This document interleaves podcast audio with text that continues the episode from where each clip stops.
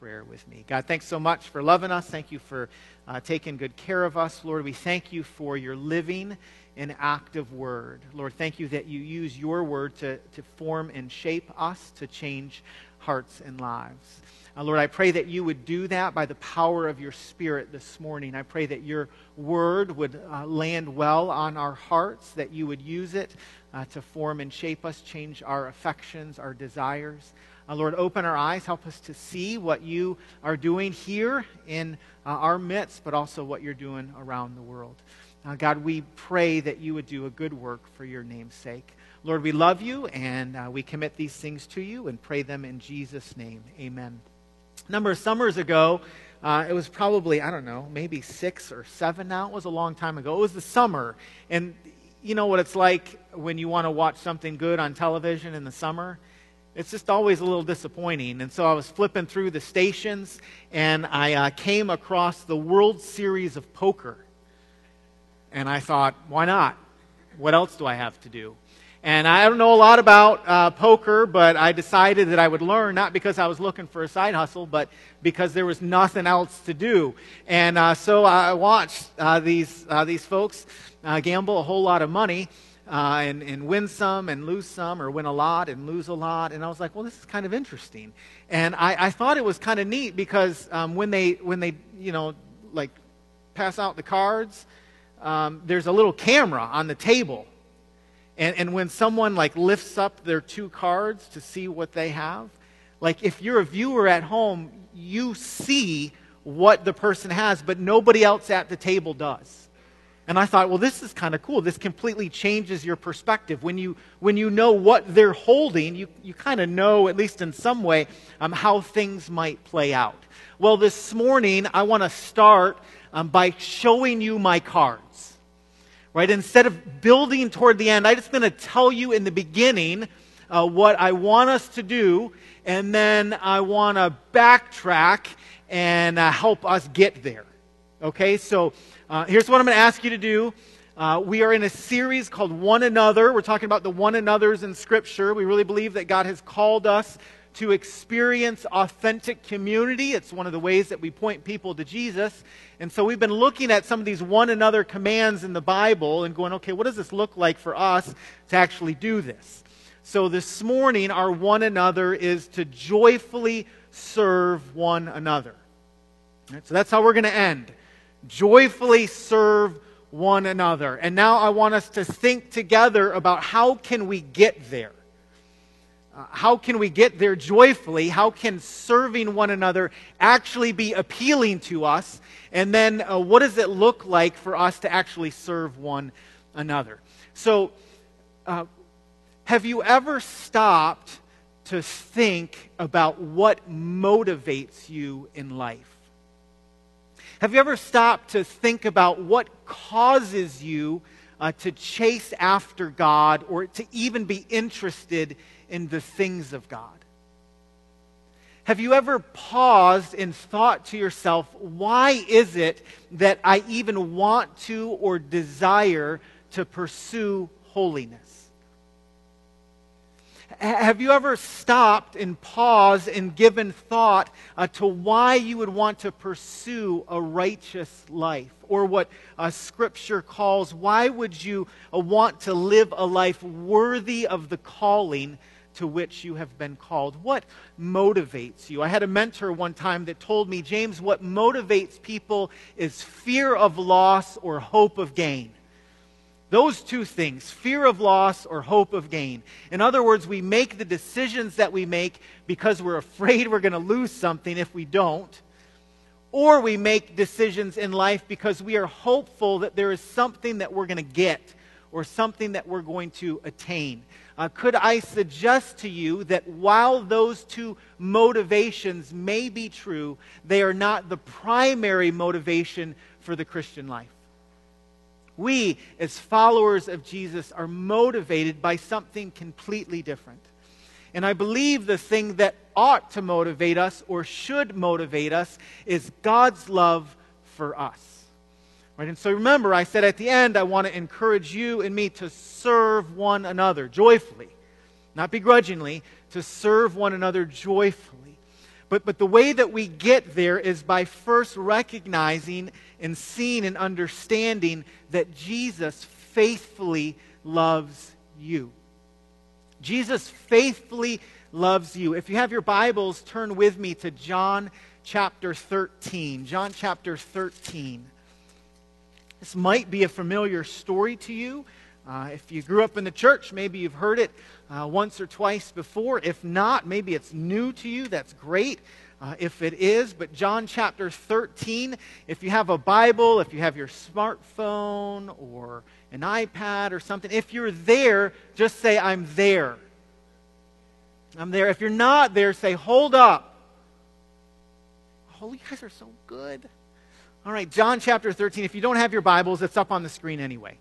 Uh, John 13, verse 1 says, Now before the feast of the Passover, when Jesus knew that his hour had come to depart out of this world to the Father, having loved his own who were in the world, he loved them to the end. So Jesus is nearing death. Uh, he's going to go to the cross next day. Uh, he understands that he is going to give his life away.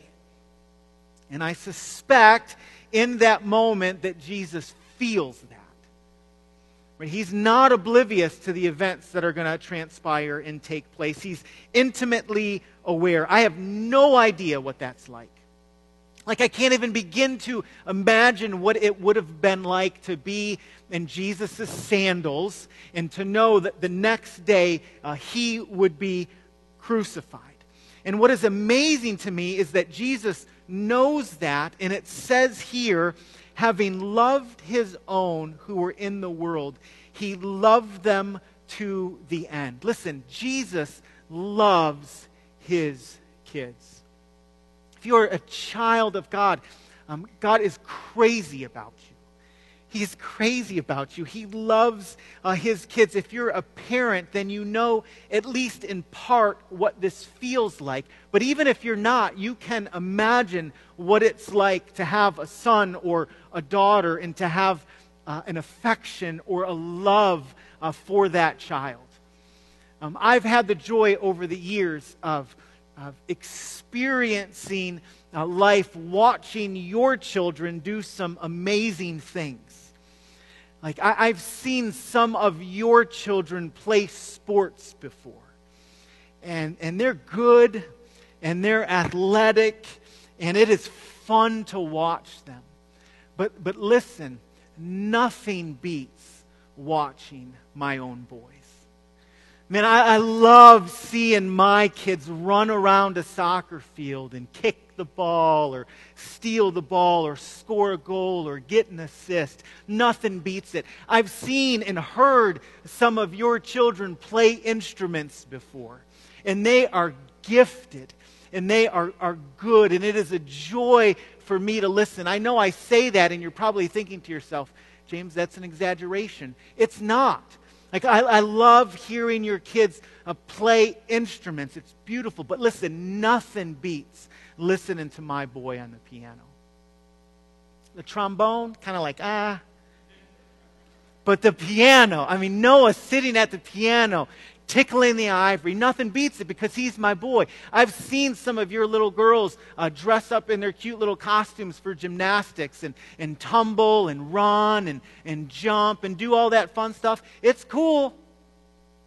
It's cool, but nothing beats seeing my little girl run around in a circle with her hair pulled back. There's no one cuter those are my kids, and I have a particular affection and love for them. Uh, Jesus had a love and an affection uh, for his uh, kids. He loved them, and Scripture says he loved them to uh, the end. Jesus had a faithful love uh, to his ki- or for his kids. Our love, your love, my love, uh, can be a little bit fickle, right? It can be uh, lethargic. It, it can seem like it can grow old. Our love for one another and our love for even the ones that we love, it can seem like it comes and goes. It's hot and it's cold. It's yes and it's no. I think that's a song. Um, but, but, but, but our love seems to be like a roller coaster ride sometimes. How many times have you experienced in your own life a love lost and you look back and you thought to yourself, you know, we just, we just kind of like grew out of love? Or, or, we went our own separate ways. How many times have you spoken with someone who has experienced a, a broken relationship? Things turned and, and they didn't exactly go the way they thought they would. And they said, you know, we just, we just kind of grew apart. Or when you're younger, a teenager, someone says to you, listen, I, I love you, but I'm not in love with you. I heard that a lot in my life. Like you just you just grow apart. Like our, our love can be so fickle, but the love of God seen in Christ is a faithful love. He loves us to the end, having loved his own who were in uh, this world. He loved them uh, to the end. I, I love that. Jesus uh, loves with a finish line kind of love. Like his love doesn't dissipate or go away. He is uh, loving toward his kids till the very end. Uh, a number of years ago, I had uh, some, some friends uh, encourage me and challenge me to participate in an obstacle race. Um, I don't like to rank all the bad decisions I've ever made in my life, but it's near the top. Uh, no, it's not. I, I, enjoyed it, right? It was, it was fun. It was fun to show up at an obstacle race in my shorts and my t shirt with a bunch of other people who pretended like they were tough and they served in the military even though they didn't. We grunted together. People painted their faces like they had all the gear. Before the race started, people would come to the starting line and they would gather together and they'd hoot and they'd holler and they'd chant. And you would see this countdown clock, like counting down to the start of the race.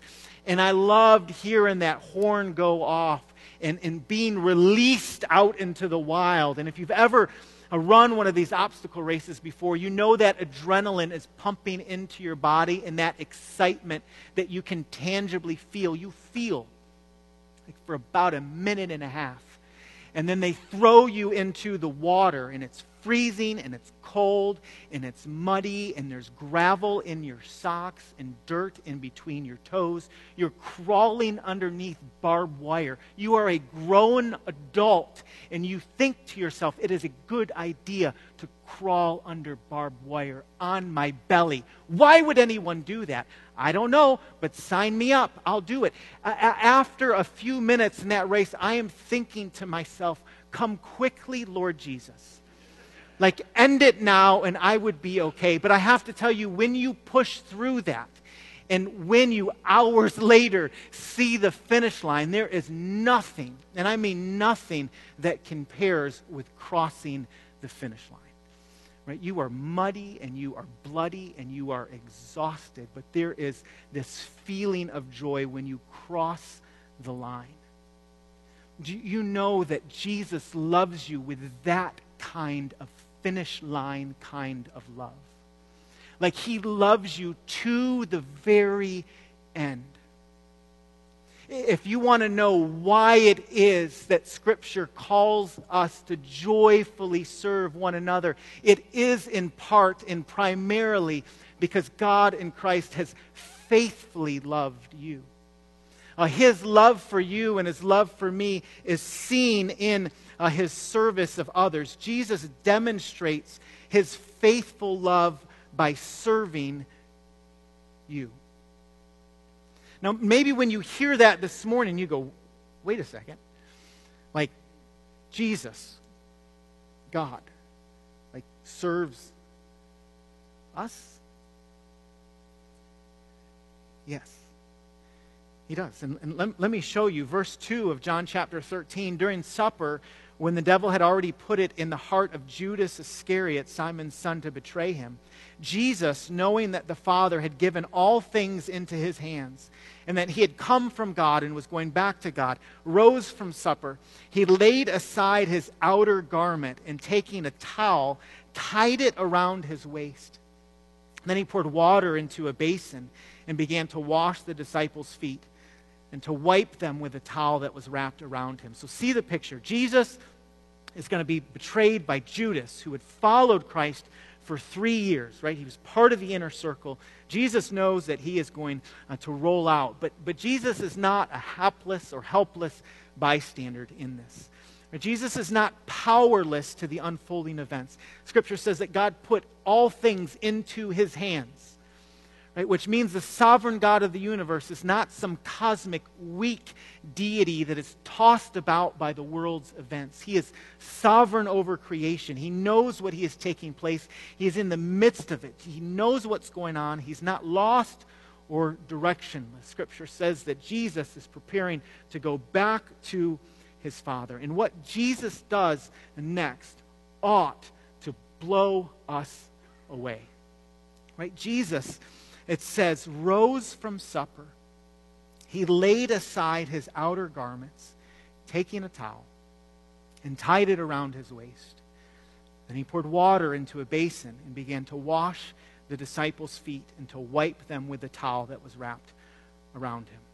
Uh, as, as someone walked the dusty streets of that day, you can imagine that their feet would get like filthy, right? It would get dusty and, and dirty, and as animals would, would pass and the bathroom where they were, people would, would walk around it, hopefully, or through it. I mean, just in the course of life, when people came over to someone's house, their, their feet would have, would have been dirty and dusty, and in some cases, it would have been uh, filthy.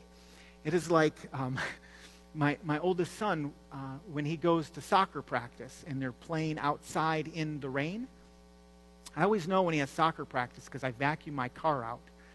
Um, and it, without fail, uh, I take him to practice that night, and he's, and he's playing in the grass, and his feet are muddy, and he, and he comes back and he gets in the car.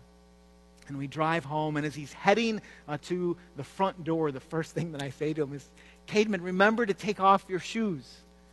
And I, I don't want everything that's on there in the house.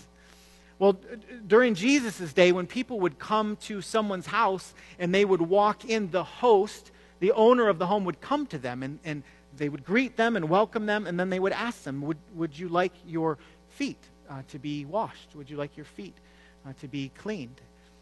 Um, and if that individual said, Yes, yes, I would, um, it's not the host or the owner of the home who would wash the guest feet, it was the servant or the slave right? Because that job was like, nobody wanted it. Right? If, if Mike Rowe was alive 2,000 years ago, like he would have been doing an episode of Dirty Jobs on this. Right? So, so people come into the home, and, and a, a way of welcoming them and greeting them would be to wash their feet, but a servant or a slave would be the one who would wash their feet. It was like, uh, if you can imagine, a, a king or a president walking into a, a men's fraternity with one bathroom and going, I got it. It would be like walking into a, a porta john at a NASCAR event and going, I'll, I'll clean it. Right? No one would expect that. And so the disciples are sitting at would have, uh, would have been like a U shaped table that was just off the ground, and they would have literally been like laying on their side. And so, if you can imagine a U shaped table, the disciples are uh, on, their, uh, on their arm, laying down, and their feet are, are out. Right? Their feet are out. And so, what Jesus does in that uh, moment is, is he dresses for service he takes off his outer garment, he picks up a towel, he ties it around his waist, he poured water into a basin and began to wash the disciples' feet and to wipe them with the towel that was wrapped around him. Whoa.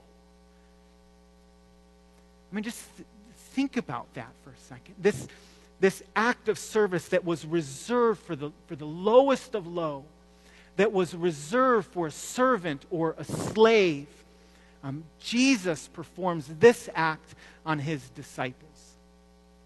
Right? And this was not some act to congratulate them for their stellar performance over the course of the last three years.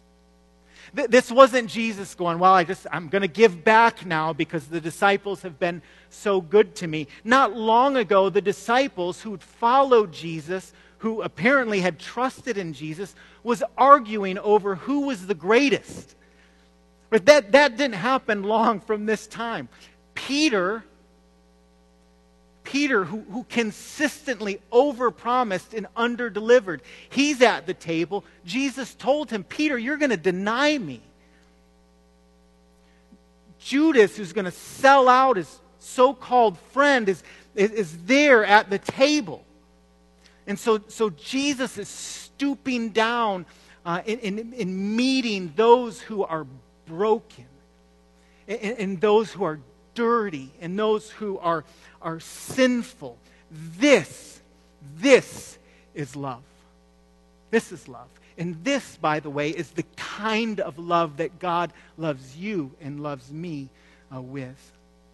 Scripture says that Jesus did not come uh, to be served, but to serve and to give his life as a ransom for many. This act that Jesus performs uh, toward his disciples is both practical but also incredibly spiritual. There, there are massive spiritual overtones. The reason I say that is because verse 6 Simon Peter said, Lord, do you wash my feet? And Jesus answered him, What I am doing to you, uh, you do not understand now, but afterward you will understand. Peter said to him, You shall never wash my feet. And Jesus answered him, If I do not wash your feet, you have no share with me. Simon Peter said to him, Lord, not my feet only, but also my hands and my head. And Jesus said to him, The one who is bathed does not need uh, to wash except for his feet, but is completely clean. And you, you, you are clean, but not every one of you. Jesus is speaking to Judas, for he knew who was going to betray him. That was why he said, Not all of you are clean. So Jesus is painting a spiritual a picture of what is going to take place when he offers his life uh, on the cross, dying for our sins. He's saying, right now, you may not see it or understand it, but in a short while, uh, you will. And Peter says, You shall never wash my feet. I love what author Kent Hughes says about Peter. He writes, Good old Peter. Sometimes the only time he opened his mouth was to change feet. That was Peter. He was always sticking his foot in his mouth. Peter says, Wash all of me. Wash all of me. One author says, unless Jesus humbles himself as a servant, unless Jesus selflessly offers his life in Peter's place, Peter would have no ability to follow him. So, so Jesus is painting this picture of what does it look like uh, to be clean before his Father. Don't, don't miss that. Right? Don't miss that. So, so Jesus, uh, before he ever says to his disciples, I want you to do what I just did. I want you to follow in my footsteps before he does that, Jesus demonstrates his faithful love to his disciples. His faith, he loved them uh, to the end. And then he demonstrated that love by humbly serving his disciples, by humbly serving them. So, how uh, do you and do I uh, respond to God's deep and vast love for you and for me? Uh, well, as I mentioned uh, earlier, we joyfully joyfully serve one another. Verse 12 says, When he had washed their feet and put on his outer garments and resumed his place, he said to them, Do you understand what I have done to you? You call me teacher and Lord, and you are right, for so, uh, so I am. If then your Lord and teacher have washed your feet, you also ought to wash one another's feet. For I have given you an example that you should do just as I have done to you. Truly, truly, I say to you, a servant is not greater than his master, nor is a messenger greater than the one who sent him. If you know these things, blessed, blessed, happy, blessed are you if you do them. So Jesus is Lord. He is teacher, and he has modeled a way of life for you uh, and for me. But notice what Jesus has done. This is so uh, critical. New Testament scholar, in explaining this passage, says that Jesus doesn't just provide the pattern for service, he does do that, but he also provides the power to serve.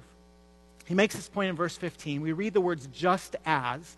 And oftentimes when we read that, we just think, well, that's just an example. Like just as Jesus did, uh, I should, should do. And that's true. But there, there's more to it than just that.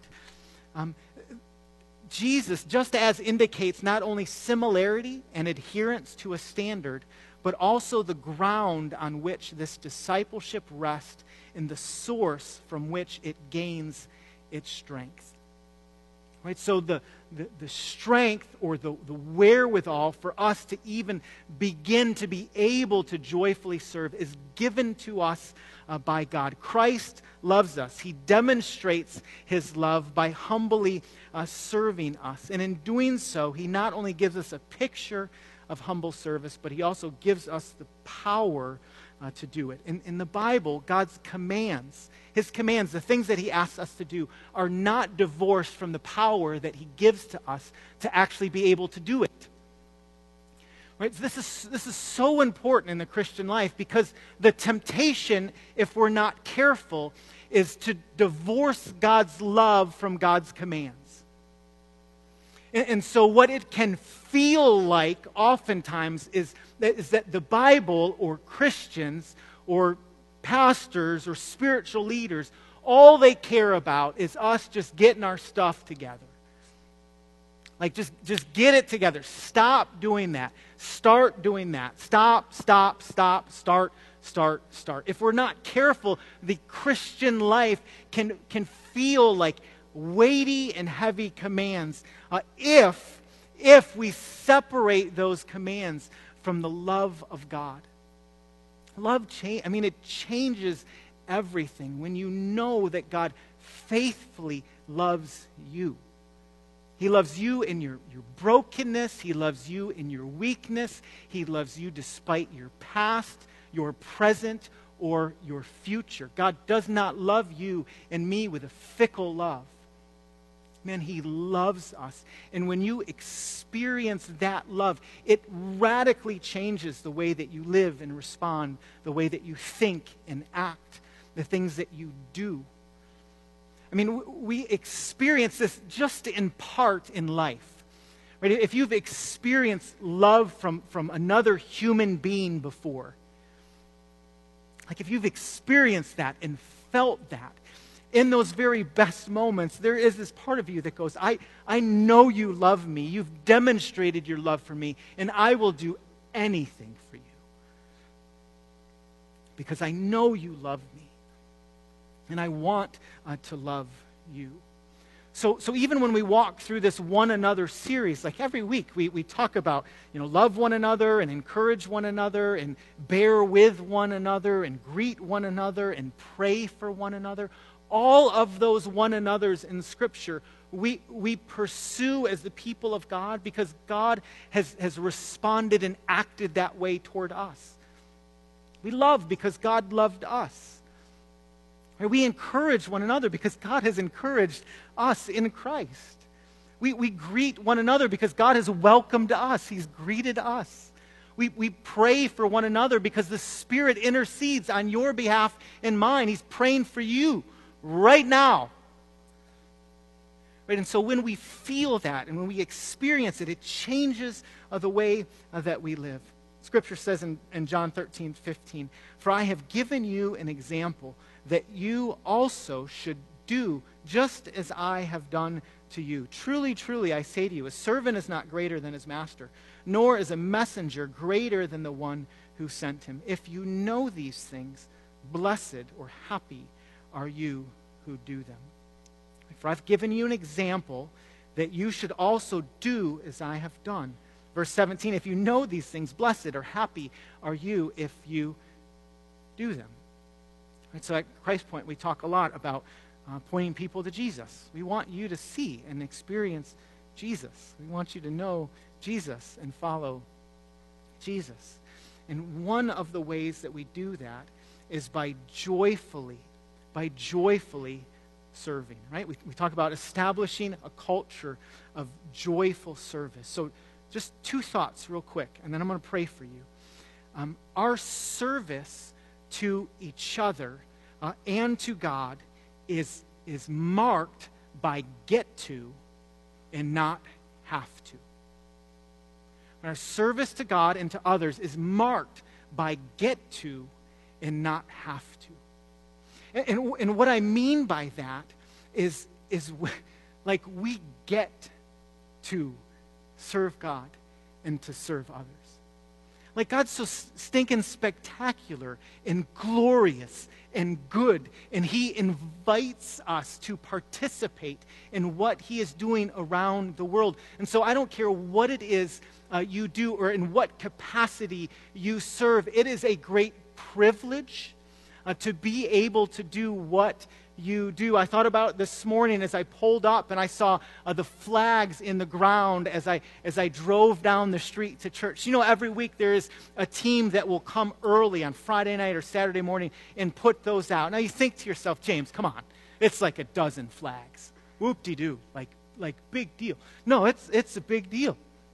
It's a big deal because it communicates to community hey, like we're here.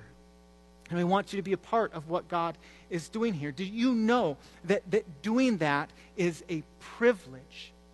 It's a get to, and it's not a have to. I guess, I mean, I guess if no one else will do it, I'll do it. Oh, no, no, no. It, it's get to, it's not have to. When you walk in today and you see a smiling face that greets you and welcomes you with, with a fancy name tag on, like, that's not a have to, that's a get to. Like, like we want you to greet people as they like people created and made in the image of God. How spectacular is it that God's masterpieces walk through the front door and you are a face there that welcomes them and says, We, we were waiting for you. We're, we're so glad that you are here. That's a get to, that's not a have to. I don't care what it is within the context of the local church body. If it's, if it's turning slides on Sunday morning, if it's sitting back there uh, messing with uh, the sound, if it's serving in Christ Point Kids, it is always, always, always a get to and not a have to because the God of the universe invites you, invites me to participate in what he is doing. So when we talk about service as a church, we want to be a people who joyfully uh, serve. A duty, duty without delight is drudgery. Right? If you're if you're checking a box, if you're guilted into doing something, listen, you're gonna tap out. You're not gonna last because it's gonna feel like a beat down to you. But God doesn't invite his people to serve that way. It's a, it's a delight. We've seen and experienced God, and we say, God, I'll, like, just point me in the right direction. Like, count me in. We get to, uh, we don't have to. And, and so, because of that, we want, and this is second, uh, we want to live a life of you before me uh, out of the love that God has given to us. We want to live a life of you uh, before me uh, because God has loved us.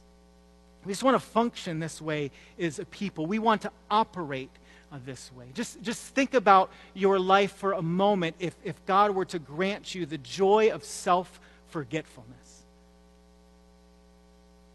I, I, probably think about this um, often because I think about myself often. And I think to myself, what, what a joy it would be if, if for a moment, if for a time, I could forget about myself and think about others. I was talking to a friend earlier this morning, and he was saying, James, uh, years ago, you, you told us when we serve, uh, we win. When we serve, we win. And he goes, I have experienced that in life. What I mean uh, by that is, is what uh, God's word says in verse 17 if you know these things, blessed or happy are you if uh, you do them. When you serve, uh, you win. So, what would it look like if you uh, lived a life of you before me? What would it look like in our uh, marriages, in our relationships, if we were more concerned with the person across from us instead of the person we see in the mirror? What would it look like for our students if we operated in such a way throughout the course of the day that we weren't so consumed by what everyone else thought about us or uh, their perspective of us or our reputation uh, in their minds, but we thought to ourselves, how can I uh, serve one another? Just think for a moment what would it look like if we as a church uh, functioned in such a way that we said, You uh, before me. Listen, listen, listen. Jesus faithfully loves you. He faithfully loves you. He loves you with a finish line uh, kind of love. And Jesus has demonstrated uh, that love for you in his service uh, toward you, primarily in giving his life away uh, for you. And so, and so, uh, joyfully serve one another. If you're here this morning and you're wondering, James, I don't know what that looks like, I don't know how to do that, I would invite you to have a conversation with me. I would love uh, to begin the process of painting a picture uh, of what that might look like here at Christ Point. Can I pray for you? God, thanks so much for uh, loving us. Thank you so much for uh, your grace and for your goodness to us.